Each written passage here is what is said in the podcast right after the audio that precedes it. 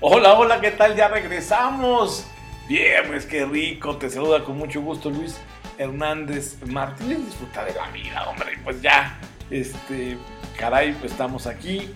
Como diría mi querida Cristina Pacheco, nos tocó vivir aquí. Aquí nos tocó vivir. Así que bueno, pues vamos a disfrutar y a sacarle el mejor partido a todo esto. Oigan, eh, el tema de hoy, ¿recuerdas? Tiene que ver con el derecho a la privacidad, las políticas de ciberseguridad y, por supuesto, también el derecho a la intimidad. ¿Y qué pasa?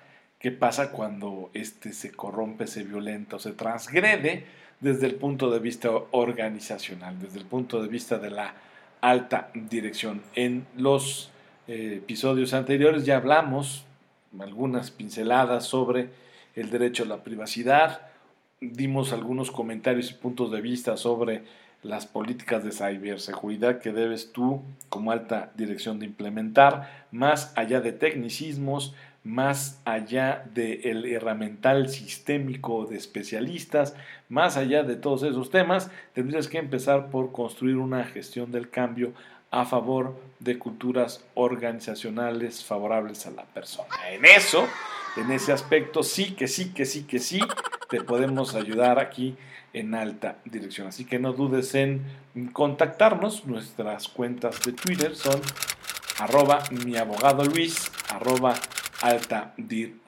Es importante que no eches en saco roto ninguna de nuestras recomendaciones, sugerencias o comentarios, porque recuerda que tú como dueño de tu negocio, de tu empresa, tú como empresaria, al final de cuentas estás al frente también de lo que se conoce, así lo llamamos nosotros, como un ciudadano corporativo. Por un lado y por el otro lado, caray, si tienes eh, colaboradores, trabajadores, equipos de personas, de talento, que usan celulares, pues esto te interesa. Si utilizan computadoras, pues esto te interesa. Si utilizan internet, pues esto te interesa.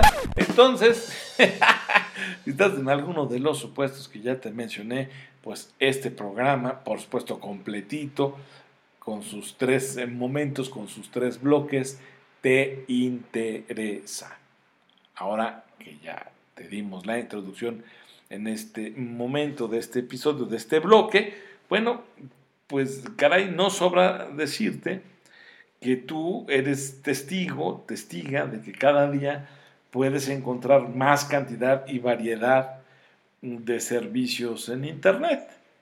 Por ejemplo, y gracias a lo que vivimos en la pandemia, no a la pandemia, sino lo que experimentamos durante la pandemia, gracias a eso varios eh, conceptos se impulsaron, entre ellos pues la economía en Internet. Entonces, pues ya no es necesario que vayas al supermercado para, por ejemplo, hacer la compra de tu despensa, de, tus alimentos, y tampoco ya es necesario ir a clases para aprender. Entonces, claro, asisten o algunos universitarios aseguran que para ellos es fundamental ir a clase por eh, temas que tienen que ver con desarrollar herramientas de colaboración, de eh, relación social. Lo mismo pasa con estudiantes de eh, primaria, secundaria, bachillerato. su asistir a clases obedece más a desarrollar ciertas habilidades de convivencia en sociedad que el aprender, porque incluso, por ejemplo, algunas universidades ya desde hace un buen rato aplican el concepto de aula invertida, que más o menos, bueno, pues este concepto permite o descansa en el estudiante, en el participante, en el universitario, el aprendizaje de conceptos, de ideas, el, el, conocimiento de diferentes y variados materiales para que cuando ya se llegue al aula se tenga un contexto mucho más amplio, más completo y entonces las discusiones y aprendizajes in situ puedan ser más ricos, más amplios y más profundos, vivenciales, ¿verdad? Dirían los especialistas en el tema. Entonces, bueno, pues eh, gracias al crecimiento de la economía digital, hoy en día ya es muy normal, muy común para un segmento siempre hay que acotar para un segmento de la población, insisto, pues ya hacer sus compras en línea, incluso asistir a clases sin, necesidad de estar en un salón. Esto es la buena noticia. La mala es que, pues, eh, entonces están más expuestos eh, a lo que ocurra en Internet. También, y de una vez ahí alto directivo, agrégale a esto que te acabo de decir, porque esto lo mencioné, digamos que a título de ciudadano, el ciudadano va y compra, el ciudadano va y, estudia, y claro, ahora esto lo puede hacer online, tanto estudiar como comprar sus eh, bienes, eh, pero también agrégale un rubro desde tu punto de vista empresarial, ahí ponle teletrabajador o persona teletrabajadora, ¿verdad? porque esta persona teletrabajadora va a también formar parte importante de tu ecosistema. Y es un ecosistema en sentido amplio que puede ser presencial o digital, pero tendrás que incluirlo también en tus políticas y estrategias. Ya te platicamos de esta figura en el programa pasado, no lo voy a repetir, pero se me hace muy oportuno en este momento recordarte que tú al escuchar este programa no solamente tienes que pensar en términos de lo que te afecta como persona, como ciudadano, que es por ejemplo pues el que puedas hacer compras de diferentes productos o servicios a través de internet, sino que también entiende que vas a tener o tienes ya que empezar a desarrollar estrategias relacionadas con tus personas teletrabajadoras. Pues todo eso, todo eso, pues en realidad que es muy bueno, provoca también una mayor exposición para ti y para tu empresa a, pues, a distintos y muy variados peligros o riesgos. De hecho, no es para nadie un secreto que a pesar de estas buenas noticias de crecimiento de la economía digital, también a la par esté creciendo una desconfianza bastante sustentada a que ciertos detalles de la vida de cada una de las personas, para ti empresario, tus trabajadores, incluso tú mismo como persona, pues se conviertan o que formen parte del universo de datos de dominio público, sin que tú por supuesto lo autorices, ¿eh? sin que tú por supuesto estés de acuerdo, pero está ocurriendo. Entonces, para que pueda seguir creciendo la economía digital, el comercio electrónico, requerimos que la confianza también avance, que, se haga más fuerte para que funcionen los sistemas de pago por internet y para que, bueno, pues las empresas, tú como empresario, te beneficies de este ecosistema. Pero si se empieza a perder la confianza eh, en estos eh, sistemas, en estos ecosistemas, en estos ambientes, pues este, entonces decaerá lo que hasta hoy ha sido una gran estrategia para combatir confinamientos o, situaciones de crisis sanitaria. Y bueno, pues esto con el impacto que conlleva en generación de riqueza, empleos y en fin, impulso y desarrollo social. Entonces, eh, cuando tú trabajas a distancia, cuando tú operas algo en Internet, cuando tú eh, transmites algún mensaje a través de red social o de mensajería instantánea, pues la verdad lo único que estás haciendo en concreto es eh, manifestar que tienes una confianza plena en las empresas que utilizan o que te proveen de Internet. o sea, ya te habías puesto a pensar en ello desde esta perspectiva. Es decir, cada que tú utilizas algo que tenga que ver con el ecosistema digital basado en Internet, lo que haces en realidad es manifestar tu plena confianza a las empresas, fíjate, y ahí es donde entran tus colegas empresarios, a lo que hacen las empresas que te proveen justamente este servicio o los distintos servicios relacionados con la economía basada en Internet. Entonces, caray, este, no es poca cosa, no es poca cosa, porque ya si empezamos a desgranar la mazorca, lo que eh, empieza a salir, sobre todo en las últimas noticias, tanto en Internet como en la prensa tradicional, pues es que hay abusos de los datos de las personas. Y entonces esto enciende las alarmas, las alertas sobre la falta de respeto a la privacidad en la red.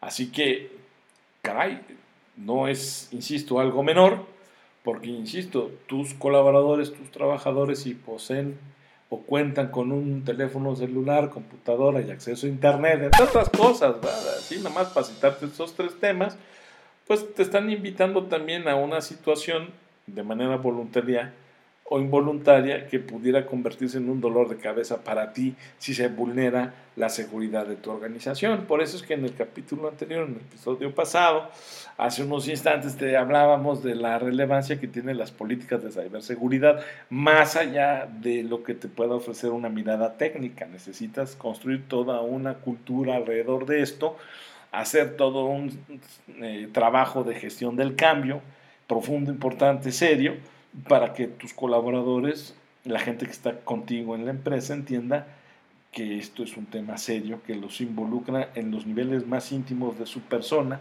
incluso de sus libertades y derechos humanos. Así que esto es relevante por donde le mires, por donde le quieras encontrar. Eh, y claro, también esto aunado al esfuerzo, a los esfuerzos que realizan los diferentes gobiernos, pues para dar con delincuentes, eh, porque, por cierto, nunca sobra si tienes hijos menores de edad, hijas menores de edad, pues nunca sobra que les eches un ojito a lo que están haciendo en las redes sociales, porque pues ahí tú sabes que hay una ciberdelincuencia que nada más está al acecho. Entonces ve también hasta dónde este tema puede vulnerar tu tranquilidad personal. ¿eh? No, no solamente es un asunto eh, que, debe tomarse, bueno, pues es que si tengo un teléfono y si no lo uso más que para lo necesario, pues entonces no hay tema. No, no, este, eh, aunque lo uses nada más para lo necesario, ¿verdad? Entonces, este, aún así, debes tener protocolos tanto para tu empresa como también, ¿por qué no decirlo?, para tu ecosistema digital familiar. Entonces, insisto, todo esto a raíz del avance tecnológico, a raíz de que los gobiernos están en su lucha constante para frenar la delincuencia en diferentes facetas y niveles. Eh, y, bueno, pues la ciudadanía se encuentra a la mitad de ese fuego cruzado, en donde, bueno, pues este, la protección a su intimidad o la falta de, de intimidad, sobre todo cuando se trata de Internet, pues brilla por su ausencia.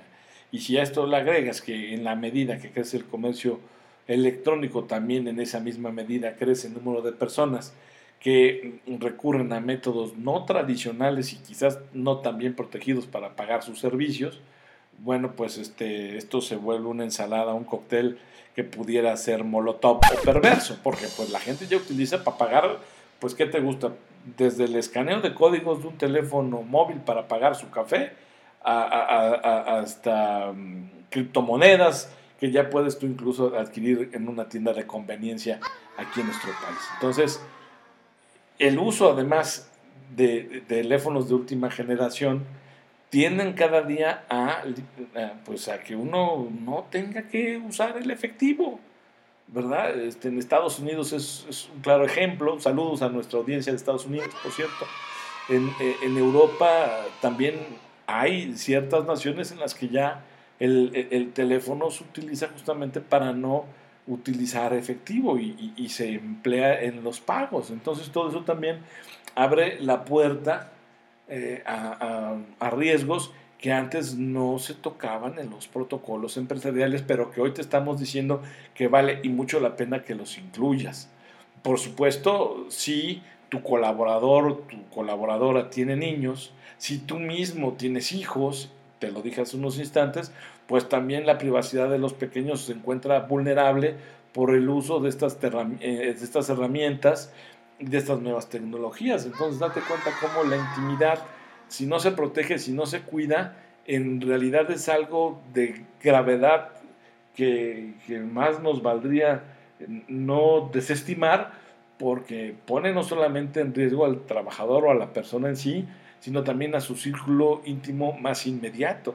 Y si en ese círculo íntimo más inmediato hay niños, el, dilema, la tragedia, si no se cuidan los protocolos debidos, pudiera alcanzar una magnitud de proporciones eh, catastróficas, no solamente, insisto, para el trabajador, sino también para sus seres queridos. Y por supuesto con el impacto que esto va a tener en, ti y en la empresa, porque pues el, trabajador, la empleada, se encontrará eh, con una depresión, se va a encontrar eh, disminuida, se va a encontrar en problemada y su rendimiento, olvídate, pues se, va prácticamente a cero porque tendrá una preocupación en su ecosistema primario mucho mayor.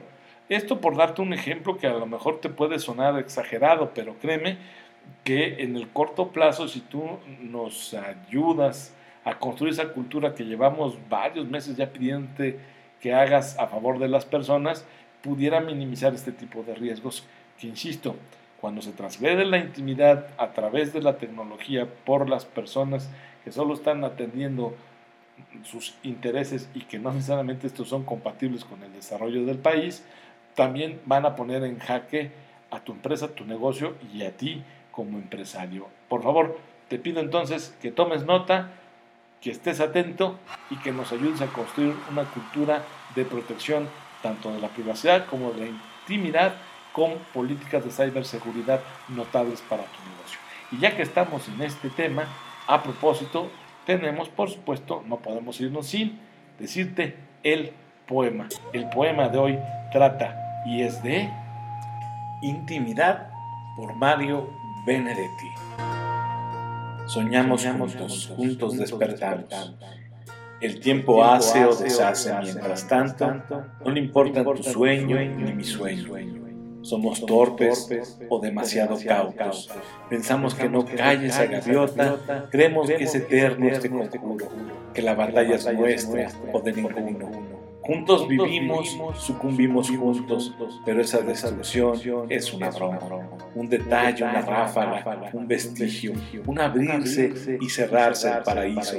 Ya nuestra intimidad es tan inmensa que la muerte la esconde en su vacío.